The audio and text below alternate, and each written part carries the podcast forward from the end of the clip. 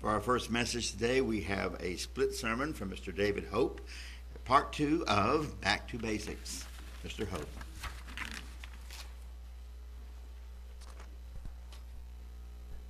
Thank you, Mr. Nolan. Good afternoon, everyone. Beautiful fall day today. Man, I love this kind of weather. If it wasn't for the fall weather, it'd be just about nap time for me. I tell you, since my surgery here this summer, you know, about anywhere from 1 to 3 o'clock, I just want to lay down and sleep somewhere. But this fall weather, I was telling him, Fred and I were talking too. I had an old dog that had arthritis. He was really old, and we were talking about that back there too. And this time of year, I tell you what, and it'd get a little crispy in the air, you know. And he'd just get real frisky, just really go around. That's the kind of way I am, just like an old dog. I love that cool weather. I want to welcome all of our visitors here today. We have some visitors I've not met before. I welcome them. We have some visitors that a lot of us have known for probably 40-some years. And I'll tell my daughter watching Magrusa here. Brenda, where is she? Up here. We have people watching on the internet, and my wife and I had the opportunity to do that last week. She was down and I wasn't doing well. But anyway, it's good that we have those services around. And like John Hagee says, welcome the international and national TV audience. So wherever they are, and we do get people from overseas. Matthew, didn't your parents watch once in a while from England? It's the Hi Steels, or who else? My last message, I spoke here a couple of months ago, I guess, back before the Feast of Tabernacles. And got into what I was kind of calling maybe a series. I don't necessarily have to continue that, but Back to the Basics is what the title of it. And today it's Back to the Basics Part 2. And years ago in the church, they recommended that we take notes. And this type of message is probably a little better for notes if you do take notes, because I have it a little bit organized, which sometimes I'm not organized. But anyway, I have it organized. And it may help you remember better. And those that have a table, somebody that in their home watching it, you know, it's a little easier to take notes. Of course, we speakers, and I think I'm speaking for most of us, most of you guys, we always like it when we look out and we've got a happy audience looking at us. You know, we don't like to look down. Well, what are they thinking? What are they doing? And if we see a puzzled look on their face, we get I get uncomfortable. Lawrence may be used to it, but you know, I like Ilya out here. I love it when I look out here and see Ilya and his wife, and she's not here today, and you know, a number of others out here, Jane, and you know, they're smiling, you know, and I might get rattled if I had 2 or 3 amens, you know, from back, but we've had that happen, haven't we? And at least, but anyway, and if you feel like saying amen, that's fine, you know. I've been, like some of you know, I've been attending occasionally to a church out west of here, about 35, 40 miles west of here, where my father used to go before he died, and my older brother goes, and it happens to be on Wednesday night when my wife has choir practice. And since I've got a Goldwing motorcycle parked in the garage, I can't just let it sit idle, so I had an excuse to drive it. Well, and I've said this before, and my father passed away, you know, about 1.5 years ago, and it was difficult to get out of that Wednesday night cruise. And the church is just about 15 miles before I get to Dad's house, which was 50 miles from my house. And so, you know, I'd kind of drop in on that. Well, it got interesting, and they didn't kick me out, and they were... they would ask me questions too, you know. And I think I mentioned this one time, and I'll just bring it back up, some that haven't heard it. We were there, it's been about 1 year ago now, I guess, and we were in one of the scriptures we call difficult scriptures, you know. It's some proof text that a lot of the churches say, well, you can eat anything you want to, you can, the law's done away, the commandments done away, all this stuff, you know. They have their little text, and sometimes they can... Let me slow down a little bit. Like my old dog, I can only go so long. But anyway, and that's one of the reasons that or one of the things that I like to update myself, and I think some of you, you know, could use some of the things, and maybe you could even add to my scriptures later on. But they were on a deal one night, and there were probably 10, 12 of us around, you know, U-shaped table, kind of like we do. And I don't remember exactly what scripture it was, but he said, "Well, do you think God really cares what you put in your mouth?" You know, everybody, "Oh, no, I don't, no, God don't care," you know. Just kind of like, you know, this old dietary stuff was gone, you know. God don't care anymore what you do. That's old ceremonial stuff. And I didn't say anything. I didn't even show my expression. I just wanted to be indifferent, you know, and not cause any trouble in their congregation.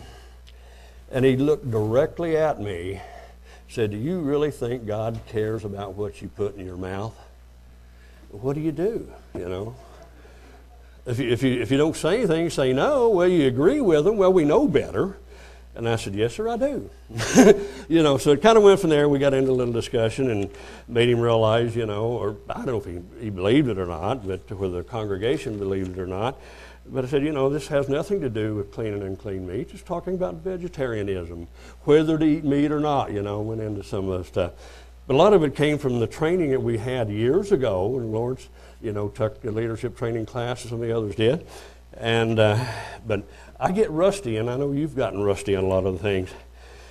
But the message I covered last time, I'm just going to refer to it, was Colossians 2:14, when it was talking about people says the ordinances, the law was nailed to the cross. I'm just going to paraphrase what I did. But we showed during that message, it was very short, showed during that message that the only thing that was nailed to the cross that day was the body of Jesus Christ and the note of guilt, the handwriting, the note of guilt against us. That is all that was nailed to the cross. It was not the Ten Commandments or the law or anything else. Of course, we know from study that the sacrifices are not done. The whole New Testament's replete, showing that the sacrifices are not done. I mean, sacrifices are not relevant now, even though the annual holy days are. So today, and I had planned on doing 2 or 3 of them, because some of them are real quick. You know, you can go point A, B, C, D, and go to another one, you know, get on another topic. But after I started on this, started putting my notes back down together, I thought I may not have time to do any more than just this one particular one. And if I don't, nobody's going to cheer because I get down early, right? If I go over a long time, everybody's going to be watching their watch. So, but if I do finish up early, no one's going to get angry at me. But today, I want to continue what I call a short burst of quick answers to some of our basic doctrines. Most of these, they don't take a whole lot. People will take a scripture and like I said a while ago, they'll try to prove one thing or another just from a basic scripture here, and just a little bit of know-how, a little bit of know where to go here and there. Sometimes you can way overcome that easy, but if sometimes you don't know some of them, it can be a little harder. And you think, well, you know, they've got a point there, and you know. But we all have to be taught, and a lot of you I know already understand this. You've already been there on a lot of it. But the one I'm going to take kind of a shotgun approach of one particular subject. I'm going to cover a number of passages in it, but there's so many more that because the subject's big that we can make a long study. But I think this will be educational, and I'm going to put it in point A all the way down to point E. And the subject I want to talk about, and especially since most of us have already observed the annual Feast of Tabernacles, which is the last, and the last great day, which is the last of the Holy Day season. And I know last week you had the feast reports, you know, how things went in your area. And so we're still in that, and people may say, well, where have you been? Well, I've been to the Feast of Tabernacles, and we'll say, oh, that's Old Testament, that's done away with, that's nailed across, and everything else. But anyway, so it be fresh on your mind. First of all, I want to turn over to Leviticus 23. People say, I've been there so many times. Leviticus 23, and I'm not going to cover a lot of stuff in there, but I'm just going to give you a little bit of the basics. Leviticus 23, and I'm going to read from verse 1 through 4, and I could read the whole thing, but we won't. And the Lord spoke unto Moses, saying, Speak unto the children of Israel, and say unto them, concerning the feast of the Jews. Does your Bible say that? Feast of the Jews? See, you're looking up there, you're cheating, Dottie. Okay. Feast of the Lord. This is not, and how many times have we heard, oh, that's those old Jewish holy days, old Jewish feast days.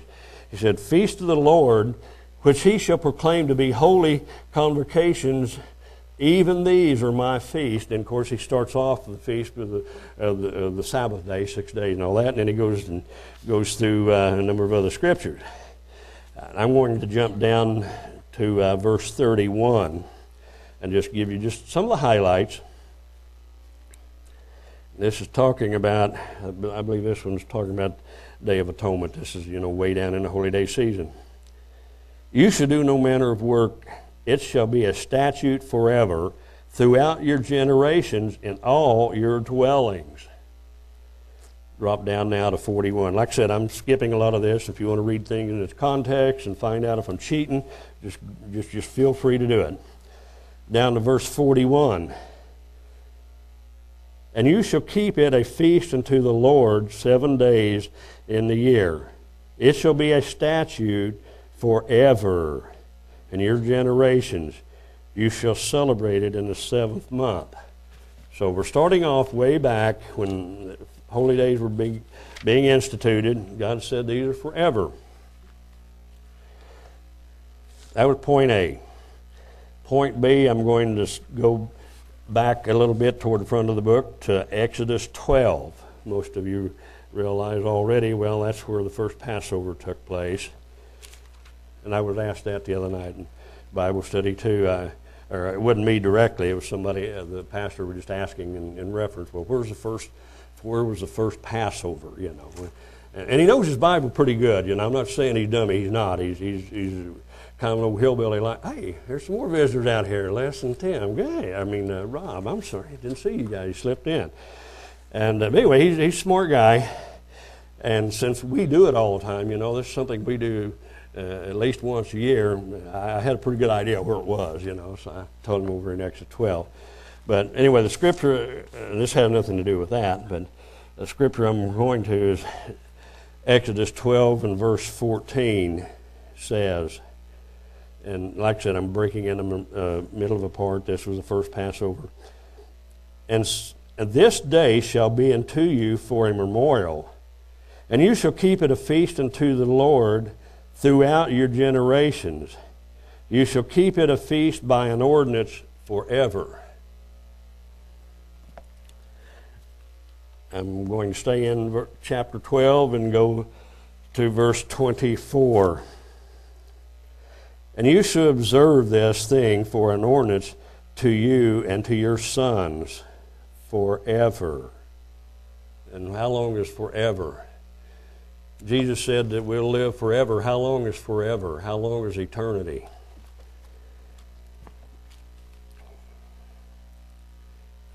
Okay. Catch up with my notes again, or let them catch up with me. Exodus, since we're right over there, we'll use Exodus 13. We were in Exodus 12. Now we'll go to Exodus 13. Verse 5. Let's see if I have any notes on there before I go any further. Okay. And it shall be when the Lord shall bring you into the land of Canaan, and the Hittites and the Amorites and the Hivites and the Jebusites, which he sware unto your fathers to give them, and a land flowing with milk and honey, that you shall keep this service in this month. And he's saying, you know, they're in the wilderness at this time, and he says, when we come across, go into the promised land, this is what we're going to do, and here's how we're going to do it. Verse 6, 7 days shall you eat unleavened bread, and in the 7th day shall be a feast unto the Lord. Unleavened bread shall be eaten 7 days, and there shall no leavened bread be seen with you, neither shall there be leaven seen with you in all of your quarters. See how far my instructions told me to go. I'm going to go ahead and go on to about 10. And you shall tell, show or whatever, you shall tell your sons in that day, saying, this is done because that which the Lord did unto me when I came out of Egypt. Of course, we know now that we do that because of Jesus was our sacrifice. He was our Passover. So we use this as an original example, but we go on and show what the Holy Day actually means, you know, in fulfillment. And I had a chance the other night, I wish some of you were there because I know you could have answered a whole lot better, but it mentioned that, you know, the holy days, the 7 annual holy days, and they've known in the past that I do some of these, even though they don't agree with me, they haven't argued with me, but it's the idea that we get to drop a little hint every once in a while of God's truth. And I said every one of those have point to God's overall plan for mankind, for salvation. I didn't go into all of them then because they've heard little bits of it before. And anyway, and I told them, I said, you know, even Pentecost, and I said, you guys know what Pentecost is. And I kind of chuckled because that was a Pentecostal church. You know, it's a full gospel church. And I said, a lot of people don't even know what Pentecost means. I said, they just think it was, and I didn't, you know, I tried not to say it in a put-down way, and I may have, but I didn't think I did. And I said, a lot of people think it just, the events that happened on that day, not realizing that Pentecost means the 50, means 50, count 50, 50th day, and 50th from what? So You're going to have chances and opportunities to do these same things, I guarantee you. I'm not a prophet, but I have made predictions in the past about certain individuals, you know, just simply because of common sense and you know what's going on. And a lot of you people are going to be in positions where you're going to be able to testify of the true Word of God. You're going to be, and I bet you Roy and Carolyn and Les and a lot of the older people have already done that a lot of times. And I know Ilya, younger in the church, you know, and the excitement, he wants to go out and tell everybody anyway, and that's the way a lot of us were. But too bad we don't maintain some of that enthusiasm sometimes and you know, that very first love. But it is exciting when you have a chance if somebody will at least sit there and listen and not, you know, not argue with you. You don't want to argue with any of them. But anyway, and it shall be a sign unto you, verse 9. It shall be a sign And it shall be for a sign unto you upon your hand and upon your for a memorial between your eyes, that the Lord's law may be in your mouth. For a strong hand has the Lord brought you out of Egypt. You shall therefore keep this ordinance in its season from year to year. And we know that some people keep the Passover, the communion as they call it, on a weekly basis. You know, some do it by quarter. We discussed that week before last in the church out there, and nobody was putting anybody else down. You know, we were just saying that, and you know, we keep it on a year to year basis because he said, and when you do this in remembrance of me, you know, do it in remembrance of me. Take this wine and this bread, and you do it in remembrance of me as often as you do that. Well, how often do we do it? Well, once a year when in its season. Anyway, that wasn't in my notes, but while we're still back over here in the Old Testament, why don't we go to Jeremiah 7?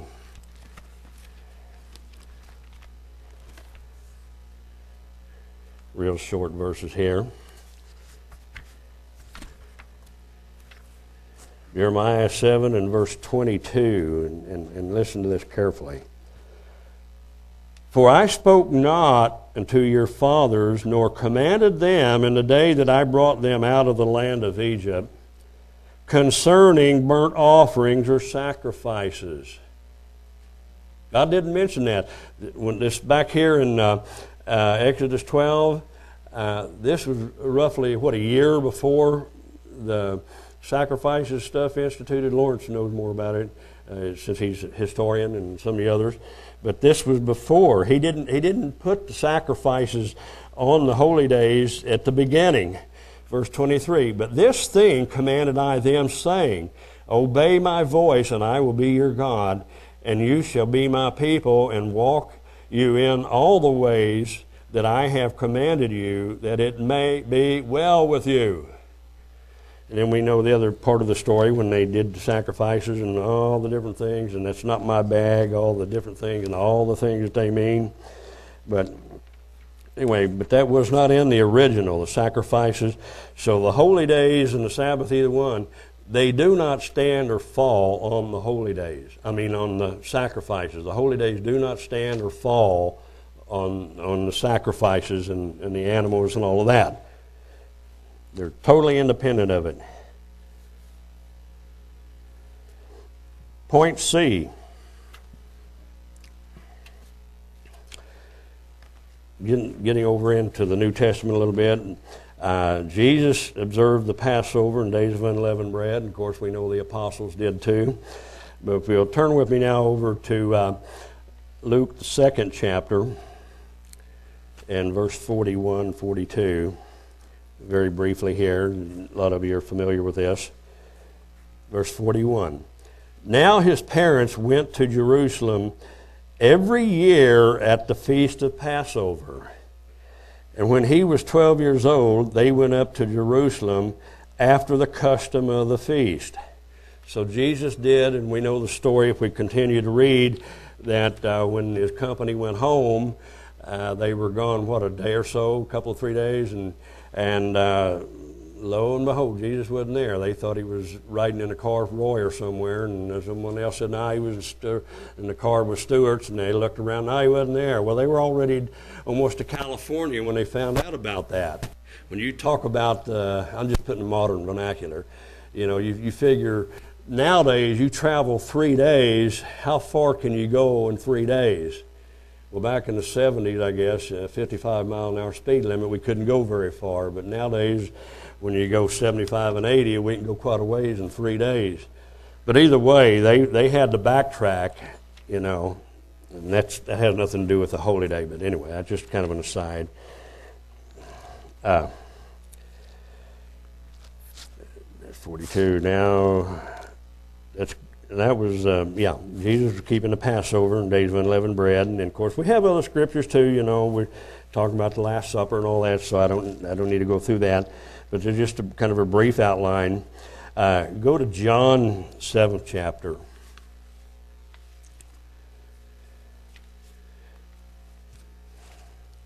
John 7th chapter and verse 1 and 2. We're talking about the Feast of Tabernacles here. After these things, Jesus walked in Galilee, for he would not walk in Jewry. No, I'm sorry. Because the Jews sought to kill him. Now the Jews' Feast of Tabernacles was at hand.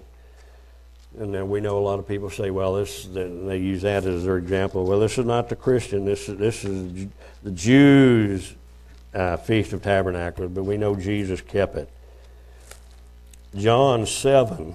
Oh, I'm already in John 7, 1 and 2. Go over to verse 14 now, still in the same context. Now about the midst of the feast, this talking about the Feast of Tabernacles, Jesus went up into the temple and taught. So he not only kept the Feast of Tabernacles, but he also taught in the Feast of Tabernacles. Verse 37 in the same context. Verse 37, in the last day, that great day of the Feast of Tabernacles, Jesus stood up and cried, saying, If any man thirst, let him come unto me and drink. If he that believes on me, as the Scripture says, has said, out of his belly shall flow rivers of living water. So the last great day, the 8th day, we realize that the Feast of Tabernacles was 7 days. The first day was an annual high day, a holy day, and the 8th day, which we understand as being independent of the Feast of Tabernacles, but it was 1 day later. It was the last great day, as we call, and we understand in our minds, in our church, in our doctrine, what that represents of the great white throne judgment. But that's another subject.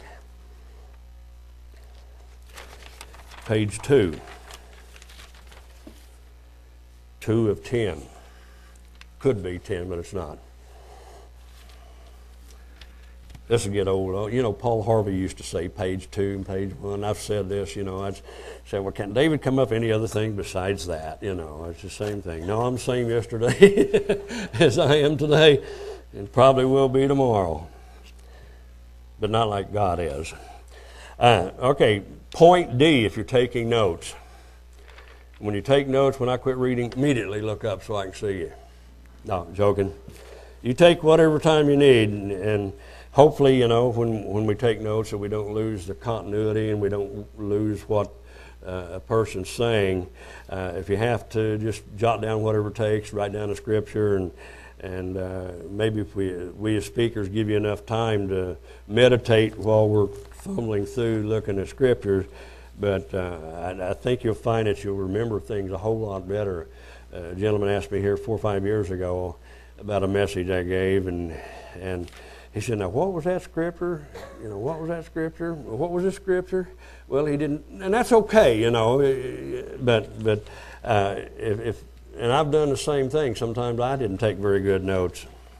But anyway, and you're not a good Christian or bad Christian just because you don't. This is just my recommendations, and I don't turn to every scripture in the Bible when they do it. This old Bible is getting so old, and some of you have old Bibles out there too, and we can pretty well tell if they're getting to us, they're getting in our pocket, you know, with a wrong scripture, wrong interpretation. And besides that, who can deny that? If you can see that far. But anyway. Anyway, it's a good idea if you can take notes, and if you don't feel like it, that's okay too. And I know a lot of you have good memories, a lot better than mine. Did I say part D? Part D is in David. New Testament church kept the holy days.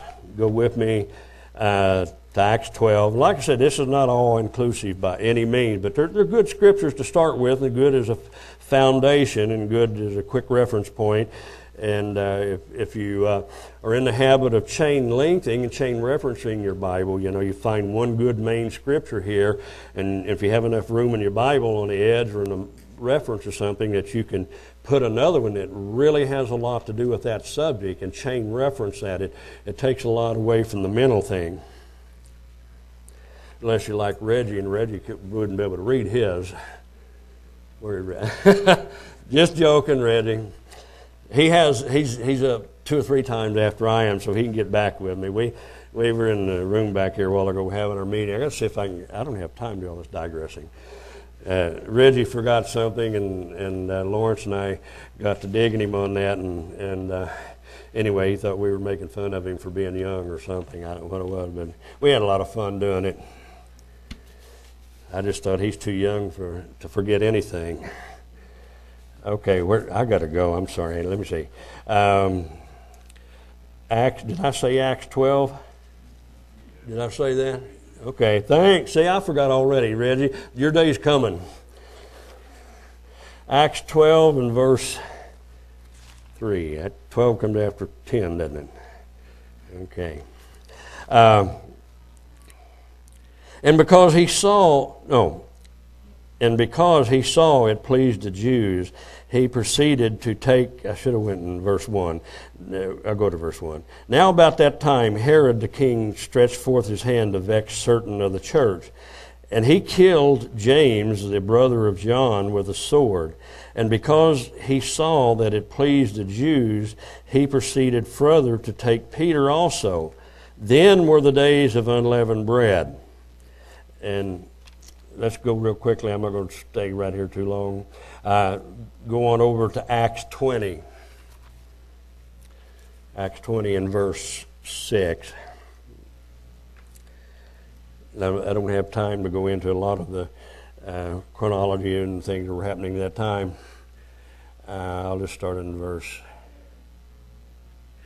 I'll just start here in verse 5. These going before tarried for us at Troas, and we sailed away from Philippi after the days of unleavened bread, and came unto them to Troas in 5 days, where we abode 7 days. And And then the next verse, which I'm not going to get into, but is another place that some of the churches try to use. Is, here's the first day of the week they were having church services, and this does away with Saturday. But that's another message. You probably have heard that before. Let's turn over real quickly to 1 Corinthians 5:6. 1 Corinthians 5:6.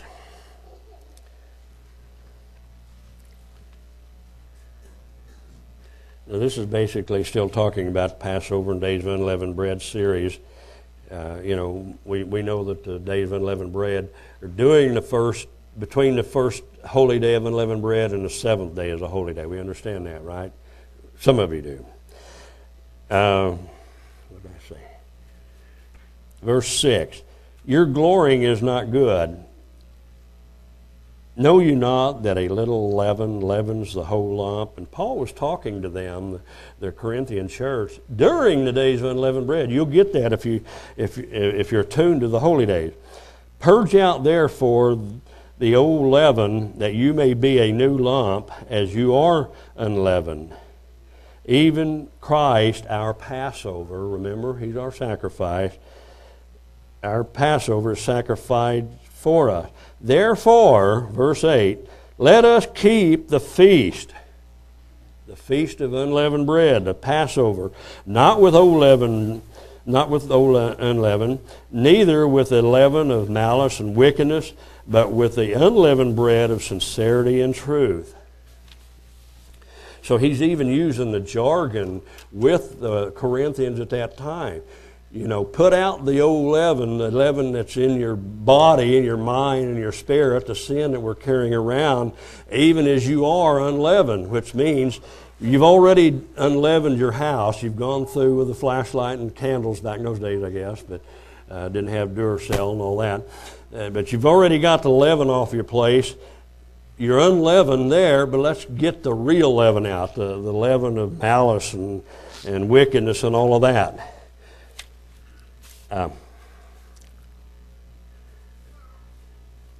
Since we're, let's see where I'm at.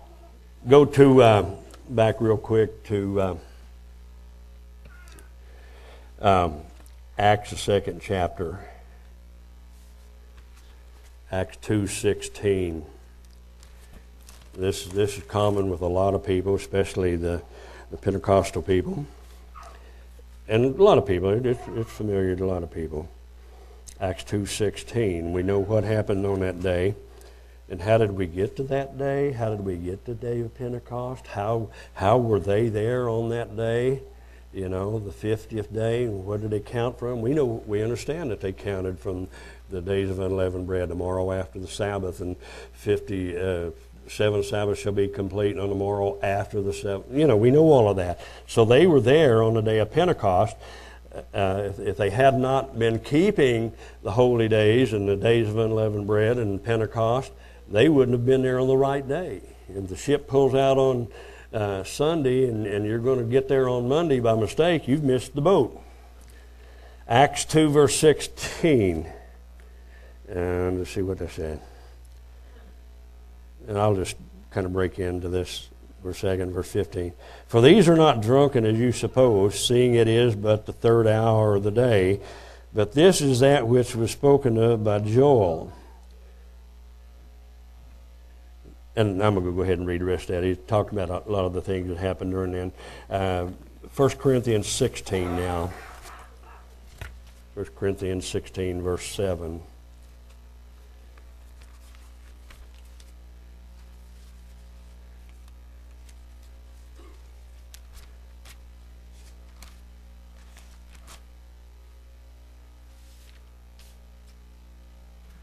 Oh, Ray, kick Drenda and wake her up.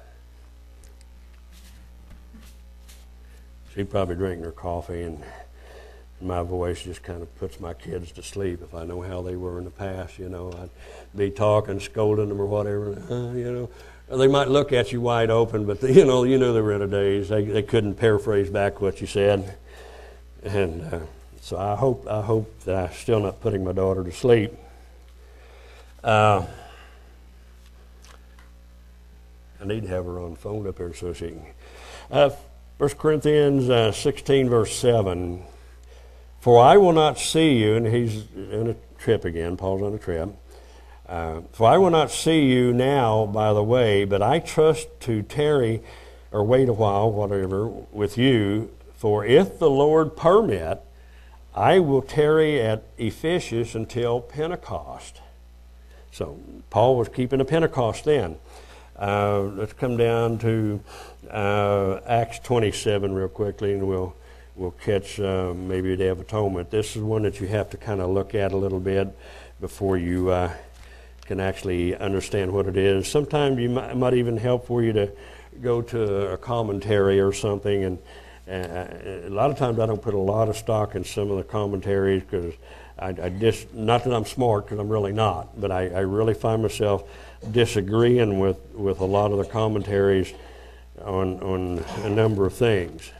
But no, I'm not going to write a commentary. I'm not good enough. I'm not smart enough. Some things I just don't think are helpful. Acts 2:27.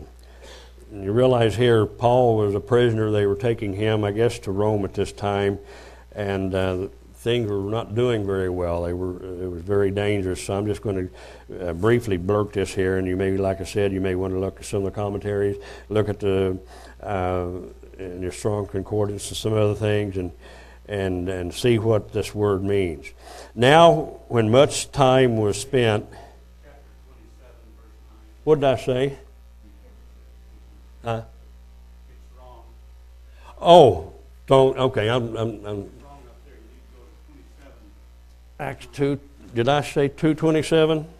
Okay, thanks. That'd wake you up, Drenda. Wake me up. Is that what I actually said? Okay. Your day's coming, Reggie. Just take good care of yourself, boy. Take your vitamins and your Q10 and all that, because you know, it's good to have 2 or 3 people out here that, you know, when one shuts up, the other can talk a little bit. And so, you know, I appreciate that. I really do. Acts 27, verse 9. Okay, we've got it on that one. Okay, I said it right. Thanks, Lawrence.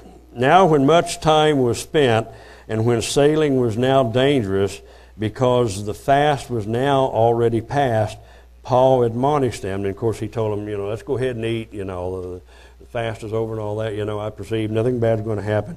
But the word fast in here, look that word up in your Strong Concordance and see what that fast did, and see if the commentaries will tell you that that was the Day of Atonement.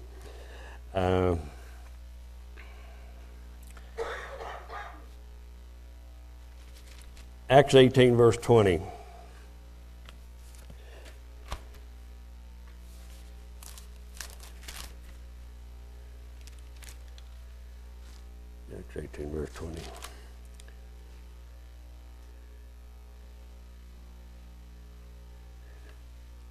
When they desired him to tarry longer time with them, he consented not, but bade them farewell, saying, I must by all means keep this feast which comes in Jerusalem, but I will return again unto you, if God will. And he sailed from Ephesus. So he was still keeping the holy days.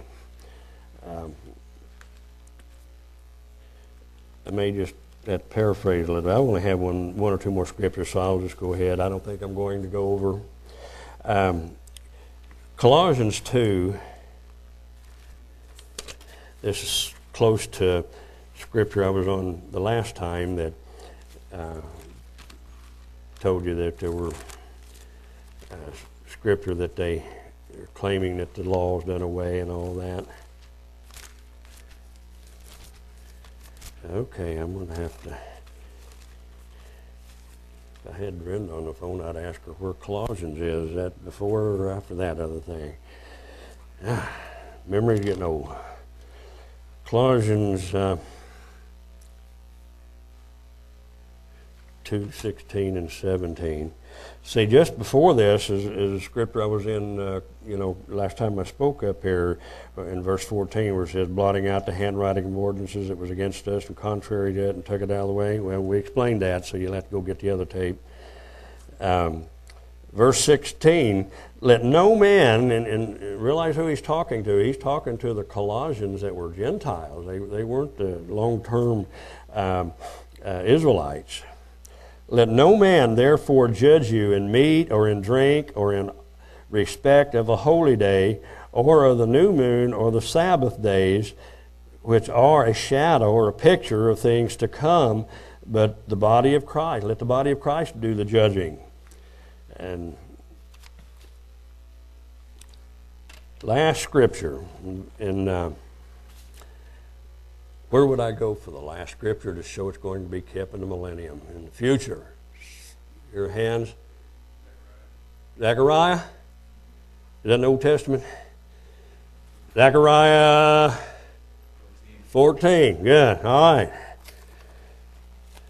I really try to wake the audience up a little closer to the middle of the message so, they can get more of it, but yeah, wake you up for song services. Zechariah 14 and verse 16, and this will show, and you'll read that, it'll show that the Feast of Tabernacles will be kept by everyone in all nations in the millennium. When Christ comes back, now let me just give you a little bit of the background for that before I get to the scripture I was going to read, Zechariah 14. And okay, tell me which scripture. If you're going to do that, okay, I'm going to say, we're breaking into the middle of Zechariah 14, verse 4.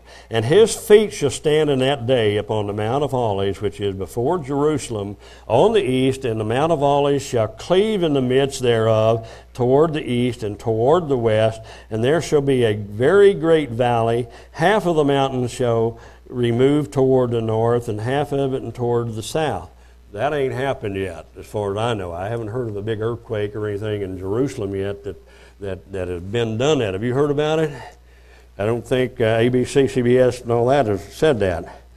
I'm skipping on down to, and of course he brings his saints with him and all that, and we know when that is. And verse 9, and the Lord shall be king over all the earth. In that day shall there be one Lord, and his name one. Let's see. And all men shall dwell in it, and there shall be no more utter destruction. Jerusalem shall be safely inhabited. And it shall come to pass, verse 16, and it shall come to pass that every one that is left of all the nations which come against Jerusalem, that shall even go up from year to year to worship the King, the Lord of hosts, to keep the Feast of Tabernacles. This is yet future events after that big earthquake and the saints come back with Christ.